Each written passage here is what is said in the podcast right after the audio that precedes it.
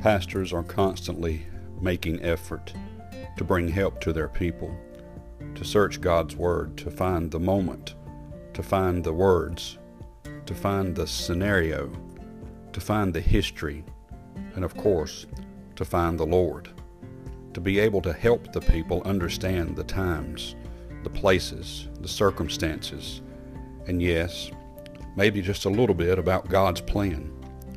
We have what He wants us to know from Genesis to Revelation, and buried in between that are pages and pages and words and words of God's love letter to us, His encouragement to us, His warning to us.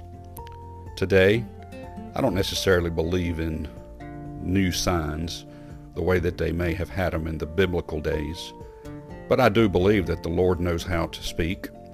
He knows how to remind us. He knows how to give help at a very particular moment.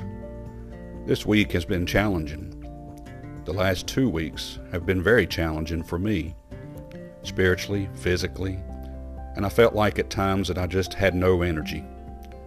And so this year, in speaking to the church, in bringing a good message to the church, in bringing help to the church, I found a verse that folks within our church are very familiar with. In fact, it was the favorite verse of one who has gone on before us.